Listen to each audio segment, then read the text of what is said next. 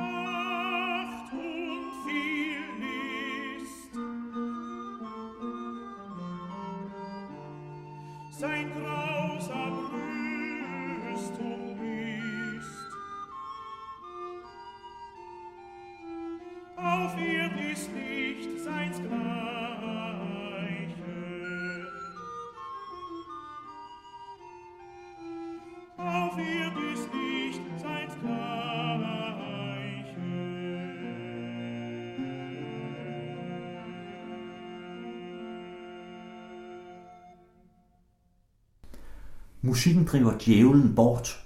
Musikken er ikke noget ondt. Musikken driver simpelthen djævlen bort, for i Luthers opfattelse er djævlen den dogne, sure, kedelige, gnavende ånd. Og den bliver drevet væk, hvis man er glad, og man bliver glad af musik. Og det er en uskyldig glæde, man får fra musikken.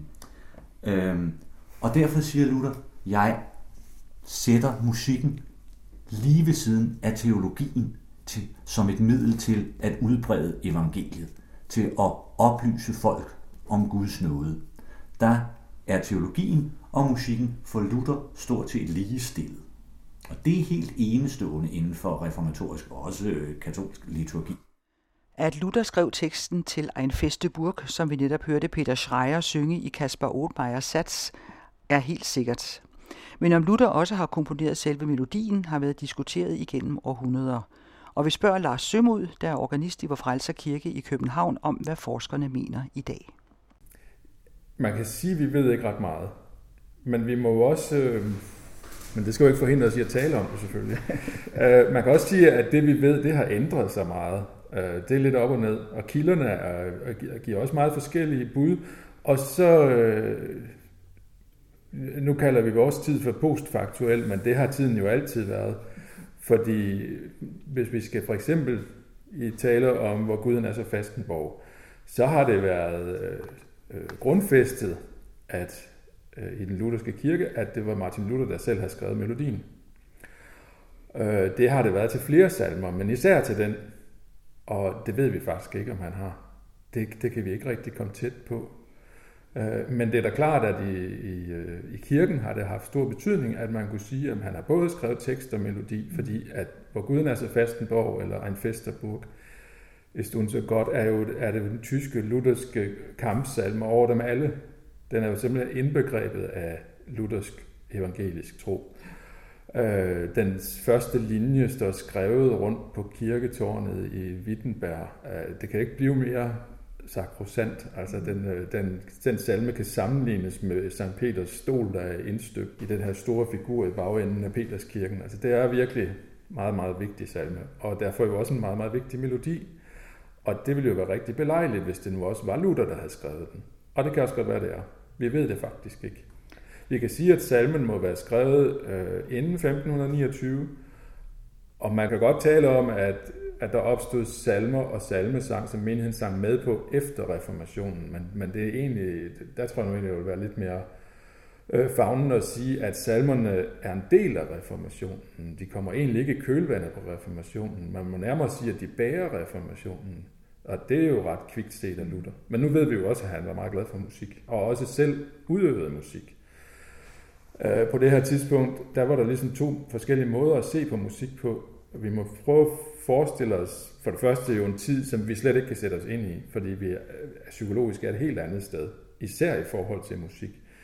På det her tidspunkt, der var musik jo en, en, en af de videnskaber, som alle skulle lære som akademikere.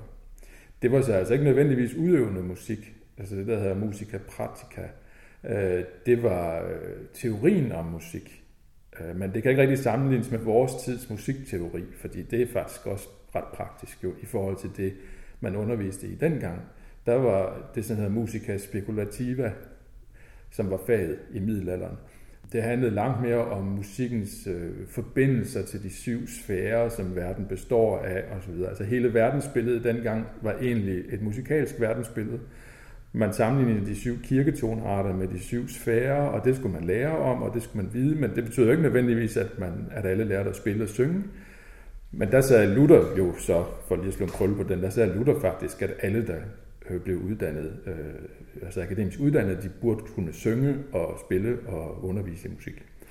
Ja, fordi folk, de har jo sunget altid, ikke på gader og stræder og i marken og derhjemme og så videre. Og folk, folkesange, som de senere folkevindesamlere har gjort et stort ja. nummer ud af at finde. Det kunne jo også være, at Luther havde hørt nogle af dem. Det har han også. Og øh, vi må jo sige, som øh, nu skal det jo handle om musikken, men, men, men det kan man, man kan ikke løsrive den her musik fra dens tekster. Og øh, der er det jo interessant øh, at tænke på, at Luther han selv synes, at hans egne salmer var noget magtværk.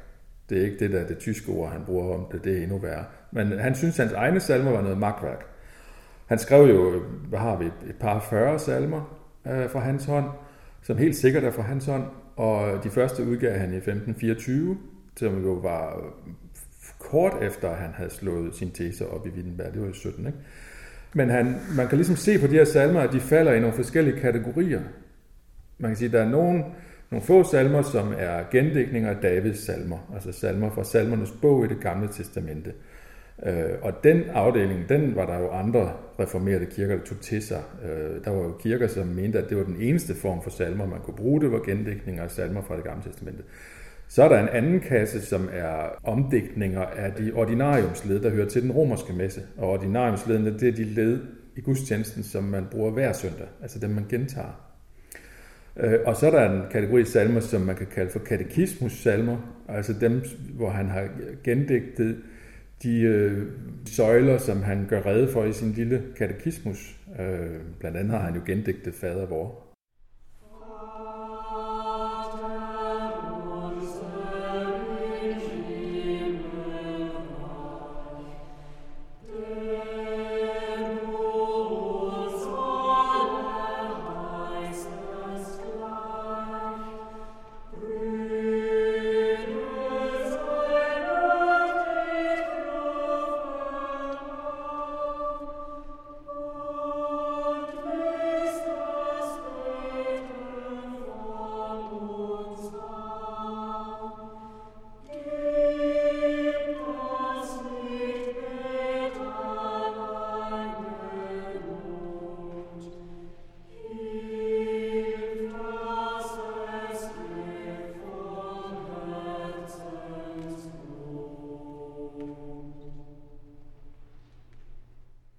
Så er der en kategori, som vi kan kalde for kontrafaktur, altså hvor han har taget en sang eller en salme, eller en sang selvfølgelig med musik, som kom udefra, og det er nok det, du mener med sunget på gader og stræder, øh, sunget på kronen over for kirken, øh, studentersange var der mange af på det tidspunkt. Øh, og så har han kristligt forventet dem. Det vil sige, at han har givet dem en kristelig tekst, som, som måske endda kunne ligge tættere op af den oprindelige tekst. Det øh, var der i hvert fald nogle af hans øh, proselytter, som var ret gode til at digte salmer på den måde. Øh, og der er et par kasser mere, man kunne sige, er, er de kasser, man kan digte salmer i. Og der har han ligesom med nogle af sine nogle af 40 salmer, har han jo puttet, puttet et par salmer, eller nogle salmer ned i hver kasse. Og han har gjort det for at vise, hvad det var, man kunne gøre. Han har ligesom afstukket en vej til, hvordan man kunne skrive salmer ind i den her kirke, som folk kunne synge med på. Men han har jo ikke ligesom Grundtvig siddet ud af sin depression, eller hvad Grundtvig nu indimellem har gjort, og digtet, øh, hvad er det, 1500 salmer, mindst i hvert fald Grundtvig har skrevet. Det har Luther slet ikke gjort. Så har han nu heller ikke haft tid til at oversætte Bibel og alt det andet, han fik noget i sit liv, hvis han havde gjort det. Men øh, han har kun lavet nogle enkelte i de her kategorier, og det tror jeg har virkelig været for at vise en vej frem. Men han mente selv, at dem han selv skrev, eller han mente, dem han selv skrev, var noget magtværk. Altså han har ikke stor tillid til sig selv som salmedigter på den måde. Og der er det jo forunderligt, at vi stadigvæk synger dem. I hvert fald en håndfuld af dem. Da reformationen blev indført i Danmark i 1536, blev gudstjenesteforløbet fuldstændig ændret, og det blev bestemt via en såkaldt kirkeordinans. Martin Svart Slagsten er professor emeritus og doktor teol og har skrevet bøger om Luther og Peter Palladius, som han fortæller om her. Det, det er altså kirkeordinansen, øh, som de får udgivet, den kirkelige grundlov. Og der findes øh, her, den findes på latin kom først, og så en dansk oversættelse kom lige efter. Og her står faktisk, hvordan kirken skal både opbygges, hvordan man skal holde gudstjeneste, hvordan børnene skal undervises i skolen, hvordan præsterne skal udforme en prædiken, hvordan øh, der nu skal prædikes hver eneste søndag. Det vil de jo ikke vant til. Og så er det jo det særlige, at samtlige katolske præster, de skal nu være lutherske, og det skal de være fra 30. oktober 536. Vi kender ikke et eneste tilfælde, hvor der er en præst, der har sagt, nej, det kan jeg altså ikke, jeg, jeg er katolsk, jeg har svoret paven Alle sammen, de skifter pludselig, nu er de lutherske. Og der, simpelthen fra den ene dag til den ja, anden? det gør de, simpelthen men, 30. oktober. Men sådan en kirkeordonans ja. havde man så ikke før? Nej, det havde man ikke, fordi der havde vi jo den katolske kirke, der var kørt helt efter sædvaner og tradition helt tilbage fra middelalderen. Og nu er det jo det særlige, at nu får vi den lutherske kirke øh, gennemført, og der er det jo det særlige, at nu har paven og alt det, det er afskaffet. Men hvem kommer så til at stå i spidsen for kirken? Det gør jo faktisk kongen. Vi får jo allerede fra 536, der som jo gennemført, en kongestyret kirke, som leder frem til den rigtige statskirke. Og det har man jo tit diskuteret i forskningen, er det for eller imod Luther osv., men Luther godkender det alligevel. Men så her, der har vi i kirkeordinansen, der har vi altså så alle reglerne lovbestemt. Den udgår som en lov for kongen med et stort forord og, trusler om, hvis man ikke retter sig efter når så vil kongen og hans øh, folk skride ind. Og det er faktisk grundlaget for kirken. Ja, så kan vi se, at nu er det de nye lutherske biskopper, først og fremmest Peter Palladius her i Sjælland, han får bolig der, hvor biskoppen bor nu, lige over for Frugekirke. Der er de altså boet lige siden 536 37 Så der bor Peter. Men den her dato, hvor, fra, hvor, hvor man nu går over, ja. Over skiftet, der, det skal jo ud i alle ja. de små kirker på Sjælland og, og i hele Danmark. Det er netop rigtigt. Nu kommer så nu kommer omskolingsprocessen. Hvordan bærer de sig ad med at få alle præster, de tidligere katolske pater, til at blive lutherske? Lære at holde en luthersk gudstjeneste, lære at prædike, lære at begrave og vi og så videre på luthersk vis. Det er det ene. Det andet er jo omskolingsprocessen af befolkningen. Hvordan lærer man folk, at det, de har lært af deres forældre, bede rosenkransen, bede til helgene om aftenen eller om morgenen, at det bogstaveligt talt er løgn og latin. Nu skal de lære hele den lutherske teologi, kristendom. Og der ved vi heldigvis nu, netop på grund af Peter Palladius' øh, bøger, hvordan meningen var man kopierer faktisk det, de gjorde nede i Sachsen, altså i Luthers Sachsen. Det bliver en pligt for hver biskop at rejse på besøgsrunder i alle kirker i hele stiftet hele tiden. Når han er færdig med en runde, så skal han starte forfra. Og det ved vi bedst fra Peter Palladius, hvordan det foregik. Og det er hans berømte visitatsbog, jeg har udgivet for et par år siden på, på uh, nudansk. Det er, det er en af de mest spændende bøger fra den danske litteratur i 1500-tallet. For øhm, der skriver Peter Palladius, hvordan han rejser rundt i alle de sjællandske landsbykirker.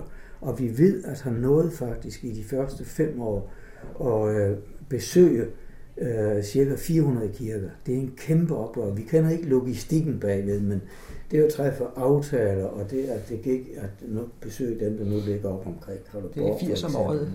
Ja, det er kolossalt ja. altså. Men så der, det er altså en beskrivelse af, hvad han gør, når han kommer ud. Det er altså ikke direkte, hvordan det ser ud, for sådan har man jo senere fra biskopper i 1800-tallet, der skrev de også visitatsbøger, men det var sådan sovn for sovn, hvor mange der boede, og hvad præsten hed, og hvordan han prædikede. Det der, det er, hvordan jeg, Peder, holder mine besøgsrunder, hvordan jeg holder en visitator, som det hed. Og der, han skriver direkte, at sådan en regibemærkning også, jeg kommer til kirken, præsten, den lokale præst og jeg, sætter os op foran i koret, og ved siden af står dejen selvfølgelig, og han siger os det, og kirken er fyldt af mennesker. De har aldrig set en biskop før, og hvis de har set en, så kommer han jo med drabant og udstyr osv. Nu kommer Peter klædt ud som almindelig menneske, sætter sig op og begynder så helt jævnt at fortælle dem på dansk, hvad det egentlig drejer sig om nu, uden at bruge fremmede ord, uden at bruge teologiske begreber. Han, han fortæller ganske jævnt, og vi kan se nu bagefter, at han har en disposition. Han starter med det ydre. Han siger, mm, nu sidder vi altså her i Guds hus. Og det kan I godt forstå, det skal I altså holde fuldstændig rent. Hvis der er hul i taget, i taget skal I med det samme lappe, siger han. I kan, vi kan jo ikke have, at det drypper ned på præsten, der står her så skal I holde kirkegården ren. Og jeg ved godt samtidig, så løber køer rundt ud. Det kan I da ikke være bekendt, siger han. Der skal I jo selv hvile til evig tid. Og hvis I har hørt, at øh, der er drenge, der kaster sten op på ruderne, så skal I få fat i forældrene. Altså han går helt i detaljer. Så fra det ydre går han så ind, og så igen pædagogisk klogt, så tager han hele tiden udgangspunkt i noget synligt. Når han nu skal forklare for eksempel, hvad nadveren er, som jo i sig selv er vanskeligt at forstå, så siger han, i stedet for nu at begynde med brød og vin og forvandling, så siger han, prøv at se derop. Der står et bord, det er alder. Der er en hvid du, der er to lys. Og det er fordi, der spiser vi jo et måltid. Det er ligesom I gør hjemme på gårdene, når I inviterer naboerne ind. Så dækker I også, lægger hvid du på, I tager markens blomster ind, I sætter lys. Sådan er det her. Og her, der har vi en fornem gæst, det er Jesus. Og sådan leger han så at sige ind i dem, hvad nadveren er. Stor pædagog. Ja, fuldstændig. Og helt, uh, så, så krydder han fremstillingen undervejs med ordsprog, vidigheder, oplevelser, han har haft andre steder på Sjælland. Så han kommer igennem helt, altså både det, vi kalder teologiens hovedindhold. Hvad mener vi om Gud, om Jesus, om Jomfru Maria, hvad mener vi om dåb og nadver, om bønden, salmesang. Og altså han kom igennem det hele bare ved at fortælle sådan efter en helt bestemt plan, og hvor vigtigt det er, at man synger hele tiden. I skal synge altid, siger han. Når du går bag ploven, skal du synge de lutherske sange. Når du sidder hjemme ved rokken og arbejder, skal du synge. Ja, siger han, så, så afbryder han pludselig. Sidste vinter var der nogle fiskere fra København, der tog ud på isen og de ville ud fisk, de boede huller, og is, isflagen river sig løs, fortæller meget dramatisk. De drev der afs. Der var nogen, der faldt ud med det samme, og dem fandt vi drukne over ved Falsterbo senere. Og det, dem bliver mindre og mindre. Så siger man, så var det en af dem, der sagde, nu skal vi bede de bønder, vi lærte i kirken inde i København, og vi skal synge de salmer, vi har lært. Og det gjorde, at de blev reddet alle sammen. I kan spørge dem, de står og sælger fisk inde på torvet i København, siger han så. Og sådan kommer han igennem alle de vigtige punkter. Både alt det positive, hvad Luthers kristendom drejer sig om, men også hvorfor det vigtige i katolicismen er forkert. Han siger for eksempel, I skal ikke bede Rosenkransen mere. I skal ikke bede til Jomfru Maria. Hun kan ikke høre jer. Og der siger han jo sådan med jævne ord det, som den lutherske teologi siger, at Maria var nok et fint menneske. Hun fødte jo Jesus, men hun var kun et menneske. Ikke som den katolske kirke siger, at hun var guddommelig. Så hun er død, som andre siger han. Hun er fin mand, hun er død, hun kan ikke høre mere. Og det, sådan gennemgår han mm. altså fuldstændig ja. pædagogisk levende, og indimellem meget, meget underholdende også, hvor han siger også, hvis det er altså, det er jo hårdt her på, og djævlen skikker os i mange onde stunder.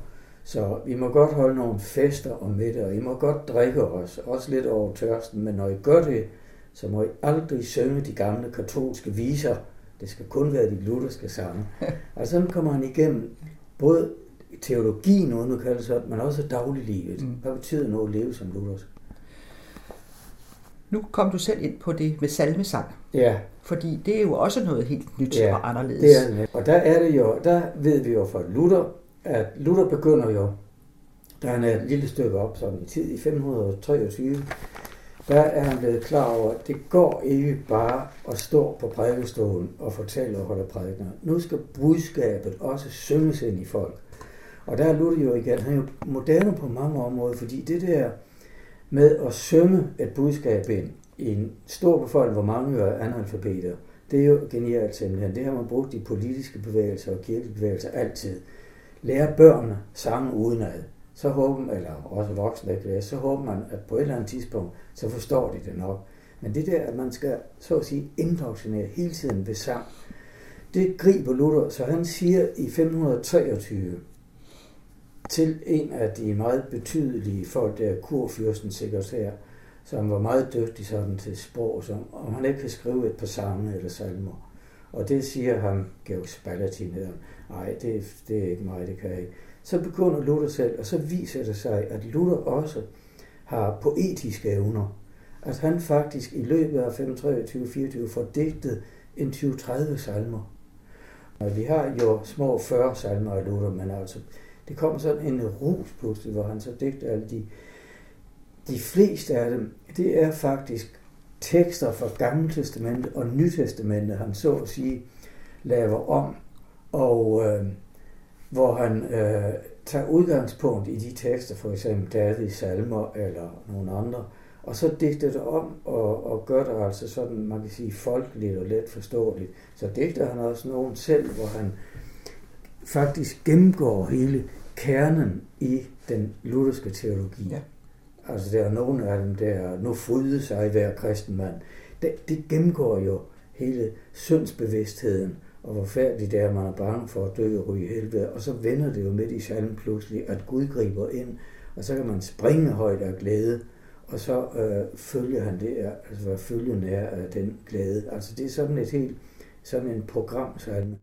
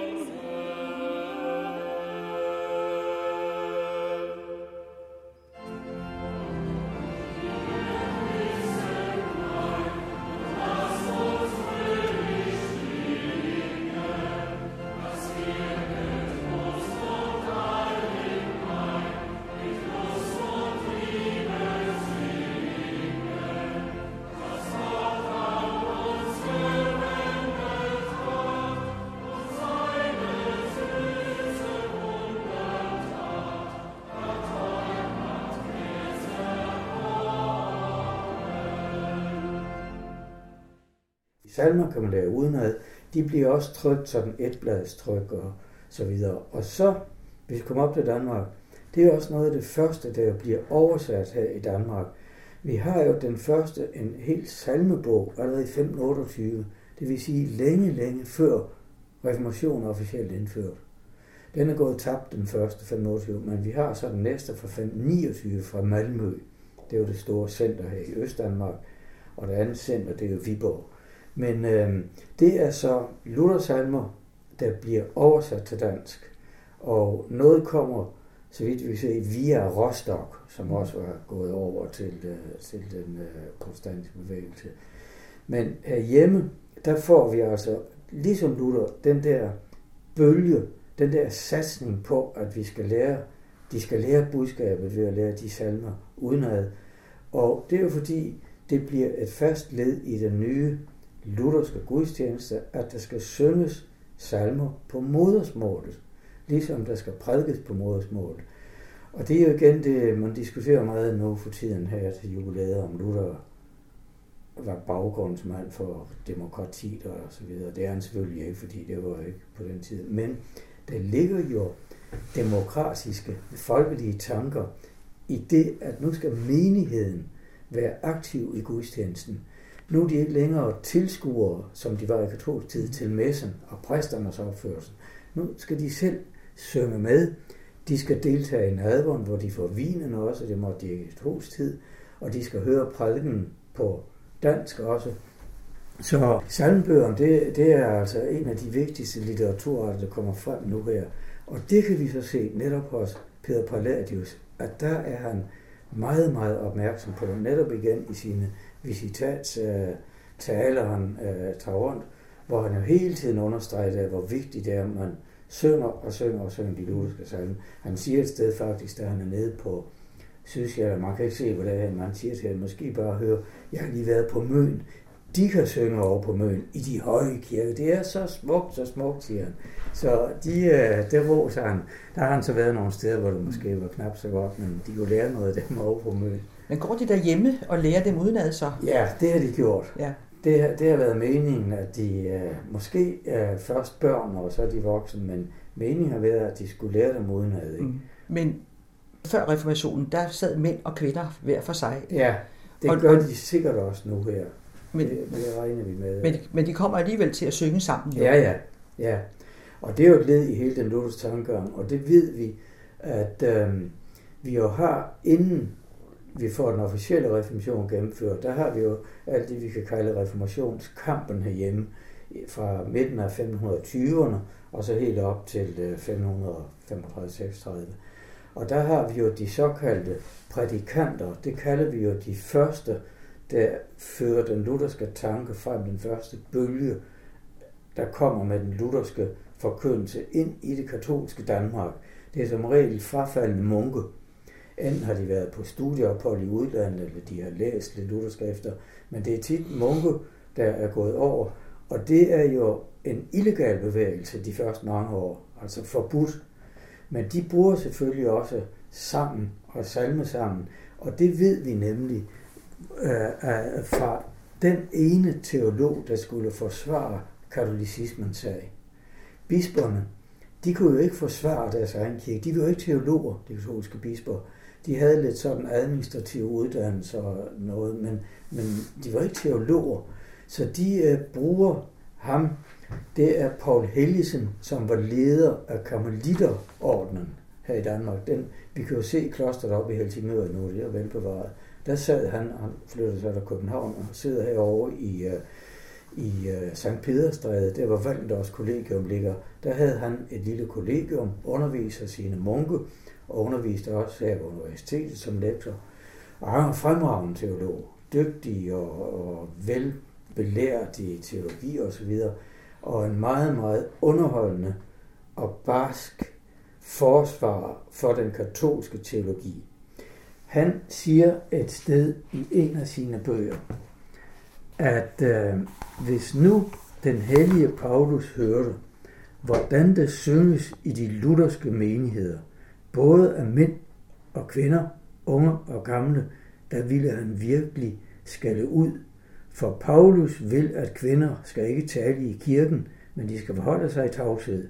Men den danske lutherske gudstjeneste giver dem endda årsag til ikke alene at tale, men også at synge med klingende stemme, af hvilke manges hjerter og sind bevæges mere til syndige tanker end til nogen gudelighed, og hvorfor mange flere kommer til kirke, end de gør der for Guds skyld. Ja, det er endda sådan, at de går imod Guds bud. De synger jo med klingende noder og lader, som mere har forsong efter springeviser end hellige salmer. altså, det giver et glimt igen af, hvor rystende det har været for sådan en katolsk teolog. Både at lægfolket nu skal synge i kirken, men først og fremmest, at kvinderne synger.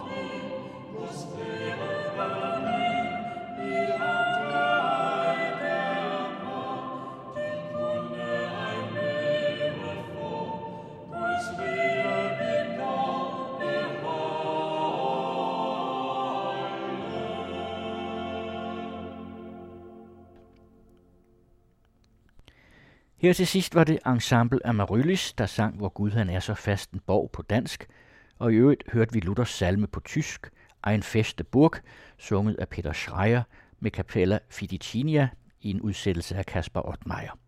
Vi hørte også Vater Unser, Fader vor, unisont med Choir Cleveland, og nun freut euch lieben Christen gemein, på dansk kendt som Nu fryder sig hver kristen mand, sunget af solister fra Bakkor Weimar og menigheden for Stadtkirche i Weimar i Michael Pretorius' udsættelse.